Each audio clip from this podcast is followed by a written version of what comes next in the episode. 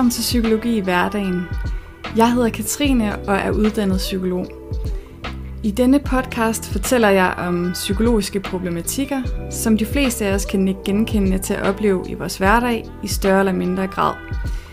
Derudover giver jeg dig enkle og anvendelige teknikker til at håndtere disse forskellige psykologiske problematikker. Tak fordi du lytter med.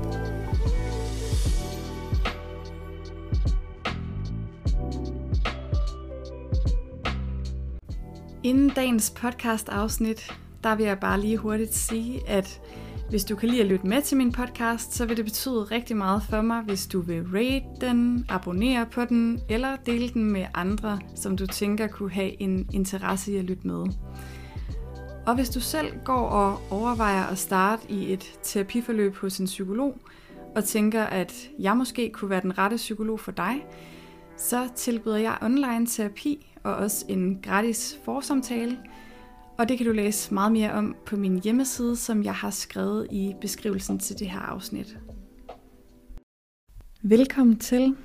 I mit forrige podcast afsnit, der var første del om temaet om perfektionisme, fortalte jeg om, hvad der kendetegner og driver uhensigtsmæssig perfektionisme, konsekvenserne ved den her adfærd og hvorfor man fortsætter med at have den her uhensigtsmæssige perfektionistiske adfærd, selvom det giver en problemer. I det her podcast afsnit, som er anden del om temaet om perfektionisme, der vil jeg fortælle om, hvordan du kan ændre din uhensigtsmæssige perfektionisme til noget, der fungerer bedre for dig, således din perfektionisme ikke går ud over dit psykiske velvære, og det involverer blandt andet at komme i kontakt med dine værdier og sætte mere hensigtsmæssige mål. Uhensigtsmæssig perfektionisme presser dig til at opnå mere eller undgå de ting, der skræmmer dig.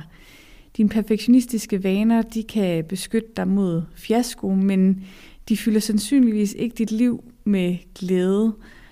Og desværre er det ikke nok at stoppe med dine perfektionistiske vaner for at skabe et liv, der beriger dig.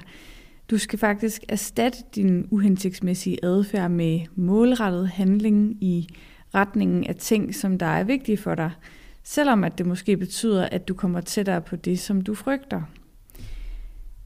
Når du tænker på din fremtid, fokuserer du så på de ting, du gerne vil opnå. Stræber du efter flere penge, højere karakterer, en ny stor bil, et smukt hus eller et job med høj status, men føler dig alligevel ikke tilfreds. Det her det er ofte mål, som der fylder i den vestlige kultur i nutidens samfund og lægger op til, at de vil gøre os lykkelige, men alligevel så kan de også efterlade os utilfredse. Har du måske en tendens til hele tiden at opnå et nyt mål på grund af den her vestlige præstationskultur? Prøv at svare enten ja eller nej til de her følgende udsagn, jeg nævner nu her. Hver gang jeg opnår noget, sætter jeg et nyt mål for mig selv med det samme. Jeg strukturerer mine dage omkring de opgaver, jeg skal udføre.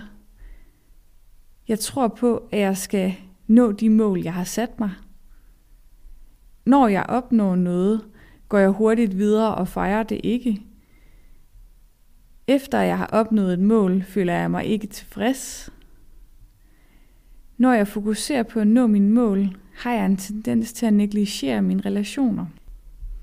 Hvis du har svaret ja til de fleste af udsagnene, kan dit fokus på præstation måske være på bekostning af din generelle trivsel.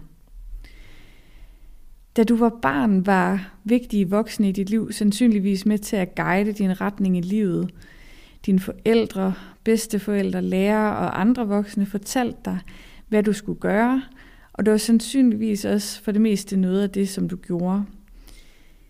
I voksenlivet, der bestemmer du din egen vej og retning, som bygger videre på noget af det, som du lærte i barndommen. Du gør måske stadig, hvad andre forventer af dig i dag, i mange forskellige sammenhænge. Ingen gav dig en komplet guide, kan man sige, da du blev født, som fortæller dig, hvordan du skal leve et godt liv. Og i stedet så har du måske lyttet til rådene fra dem omkring dig. Men hvis ikke du forstår dine egne prioriteter og behov, så kan du føle dig forvirret, skuffet, vred eller måske fortabt. som om, at der mangler noget vigtigt i dit liv. Føler du nogensinde fanget i at arbejde hen imod andres prioriteter og gøre det, som du synes, at du burde gøre? Svar enten ja eller nej til de fem spørgsmål, jeg nævner nu her. Jeg føler mig fanget i at gøre ting, jeg ikke rigtig nyder. Jeg fokuserer på at gøre, hvad andre forventer af mig. Det er vigtigt at gøre det rigtige. Jeg har altid gjort, hvad mine forældre eller lærere synes, at jeg skal. Jeg har ikke stillet spørgsmålstegn ved den vej, som jeg har taget i livet. Hvis du har svaret ja til flere af de her spørgsmål, så lever du formentlig på en måde, som du føler, at du bør leve, frem for måske at mærke så meget efter, om det er noget af det, der egentlig gør dig glad. At kende dine værdier vil gøre dig i stand til at sætte en klarere, mere målrettet retning mod et tilfredsstillende liv. Men hvad er værdier helt præcist? Dine værdier, det er det, der beskriver, hvad du vil stå for, hvad der er vigtigt for dig, og hvordan du vil leve dit liv. Værdier, de skal vælges frit og skal føles rigtige for dig og ingen andre. Værdier, det er også noget, som du gør, såvel som en kvalitet, du kan have og dyrke som person. Og hvis du værdsætter at være for eksempel venlig, så kan du vise det ved at være betænksom og hensynsfuld i dine relationer med andre. Og hvis du for eksempel værdsætter at være kærlig, er det noget, du kan udtrykke ved at være varm og omsorgsfuld over for andre. Men husk, at dine værdier, det er noget, du gør, og værdier, det er forskellige fra mål, fordi værdier i modsætning til mål aldrig kan opnås fuldstændigt. Du kan dog efterleve dine værdier ved hjælp af konkrete mål, der er i overensstemmelse med dine værdier. Og hvordan finder du så frem til dine værdier? Du kan for eksempel stille dig selv følgende spørgsmål inden for forskellige områder som relationer, arbejde og fritid – hvilke personlige egenskaber vil du gerne udtrykke, når du er sammen med din familie, venner eller partner? Hvilken slags forældre vil du gerne være? Når du er sammen med vanskelige mennesker eller i konfliktsituationer, hvordan vil du så gerne udtrykke dine synspunkter? Hvad vil gøre dit arbejde mere meningsfuldt for dig? Hvilke slags opgaver eller aktiviteter vil du lave i dit drømmejob? Og hvilke eventyr eller nye oplevelser drømmer du om at få i dit liv? Endnu en måde at finde frem til dine værdier på, det er ved at forestille dig, at du har nået de sidste dage i dit liv. Selvom det kan være lidt voldsomt at tænke på, så er det en ret effektiv øvelse. Og når du så ser tilbage over årene, hvad vil du så gerne kunne sige om den måde, som du har levet på? Hvem vil du have delt de mest specielle øjeblikke med? Og hvordan vil du gerne have, at folk husker dig, efter at du er død. Prøv herefter så at overveje på hvilke områder af dit liv, hvor du lever på en måde, der er mest og mindst i overensstemmelse med dine værdier.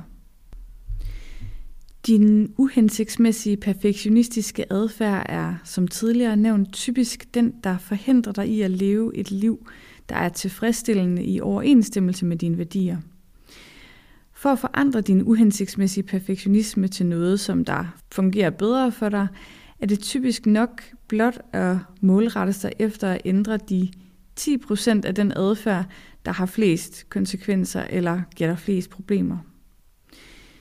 Typisk uhensigtsmæssig perfektionistisk adfærd kan fx være overspringshandlinger, overdreven kontrol, at presse dig selv for hårdt eller at have svært ved at træffe beslutninger – at lave overspringshandlinger eller udsætte ting kan for eksempel have en ødelæggende effekt på din præstation, skabe en enorm stress og endda føre til den fiasko, som du frygter allermest. At udsætte ting på grund af perfektionisme omhandler ikke de gange, hvor du undgår noget, fordi du ikke kan lide det, såsom for eksempel at udskyde opvasken, at udsætte noget på grund af perfektionisme, det omhandler i stedet de gange, du udsætter at udføre en opgave, fordi du er bange for at fejle. I de her tilfælde, der reagerer du på en trang til at undgå skammen ved at begå en fejl. Så er der den overdrevne kontrol.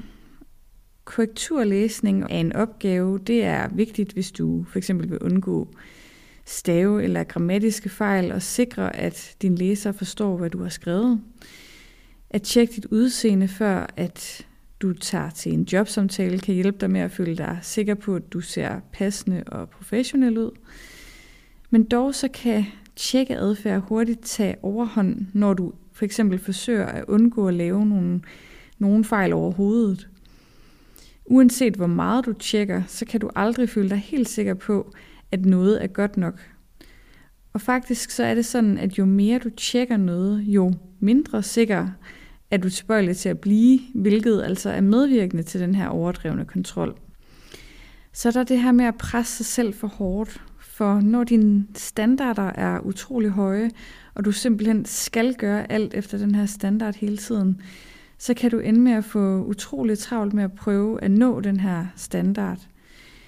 Du kan have svært ved at se forskel på opgaver, der haster og er vigtige, og på opgaver, der ikke kræver den samme indsats.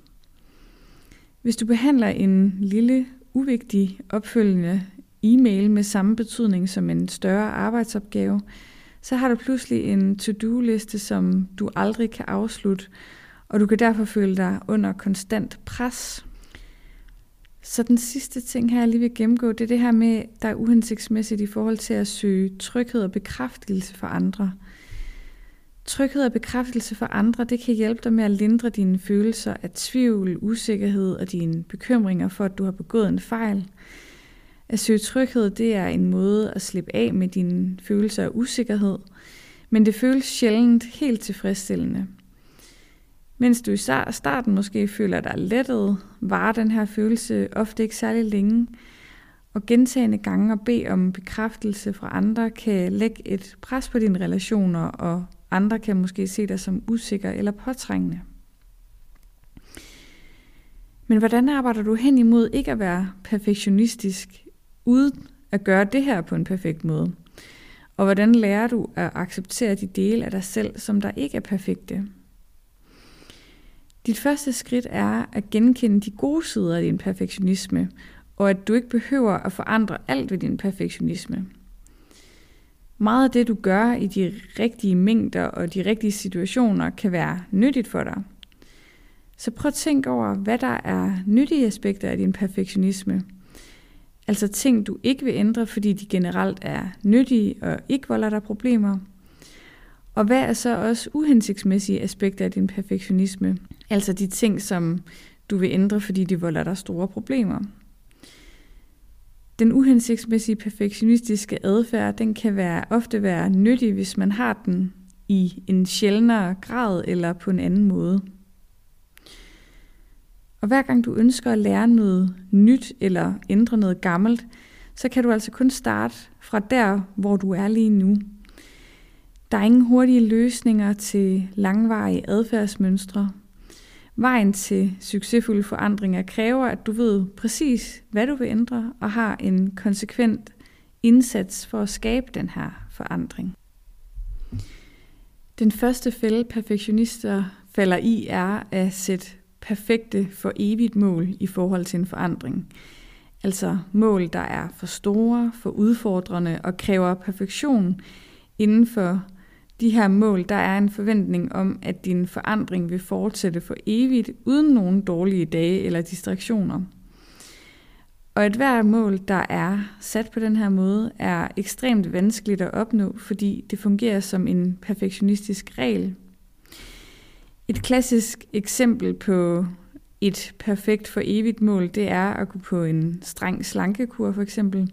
En vellykket ændring af dine spisevaner kræver, at du ændrer, hvordan du opfører dig på lang sigt.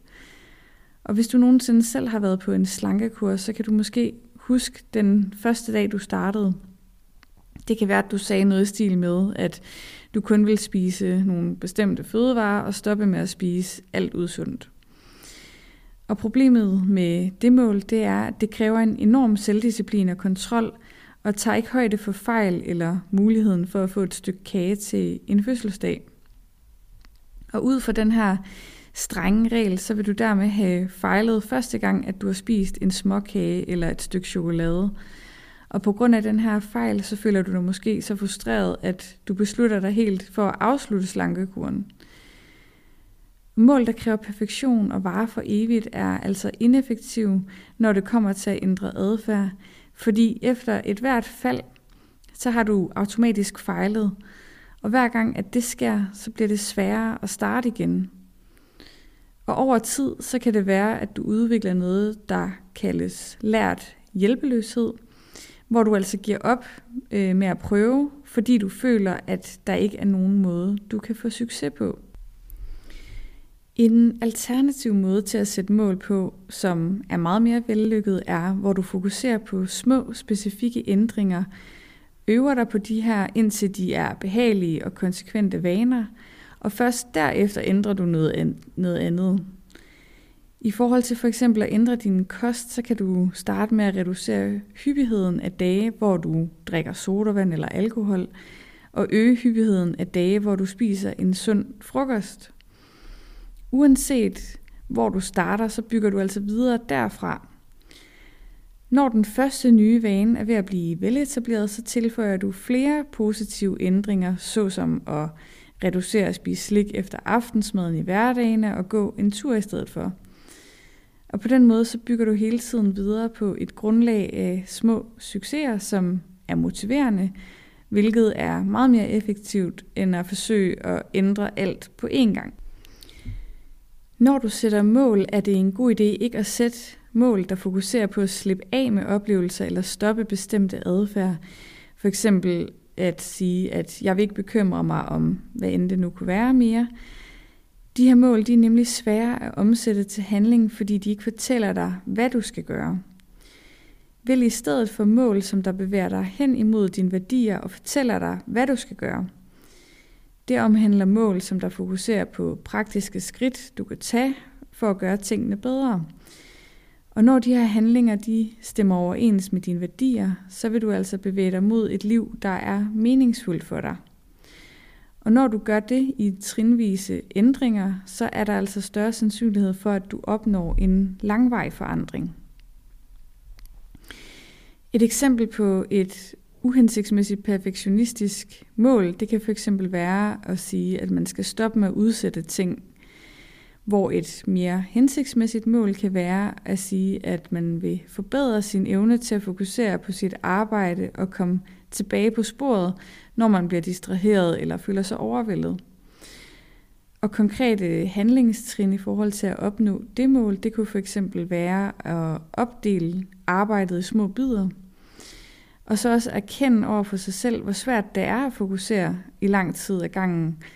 Og så derfor planlægge nogle korte pauser, for eksempel hver 30. minut. Dårlige dage og fejl, det er også en naturlig og forventelig del af enhver forandring. Og selvom det ikke passer særlig godt med en perfektionistisk tilgang i forhold til veje forandringer, så bliver du nødt til at acceptere, at fejl er nødvendige og en normal del af den her proces.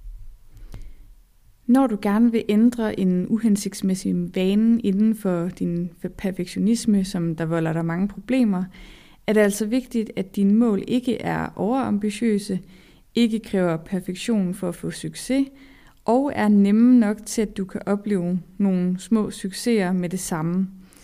Og et eksempel på en uhensigtsmæssig vane, som man måske gerne vil ændre, kan for eksempel være, at man bliver lidt frustreret over sine børn, når de opfører sig dårligt og kommer til at råbe af dem.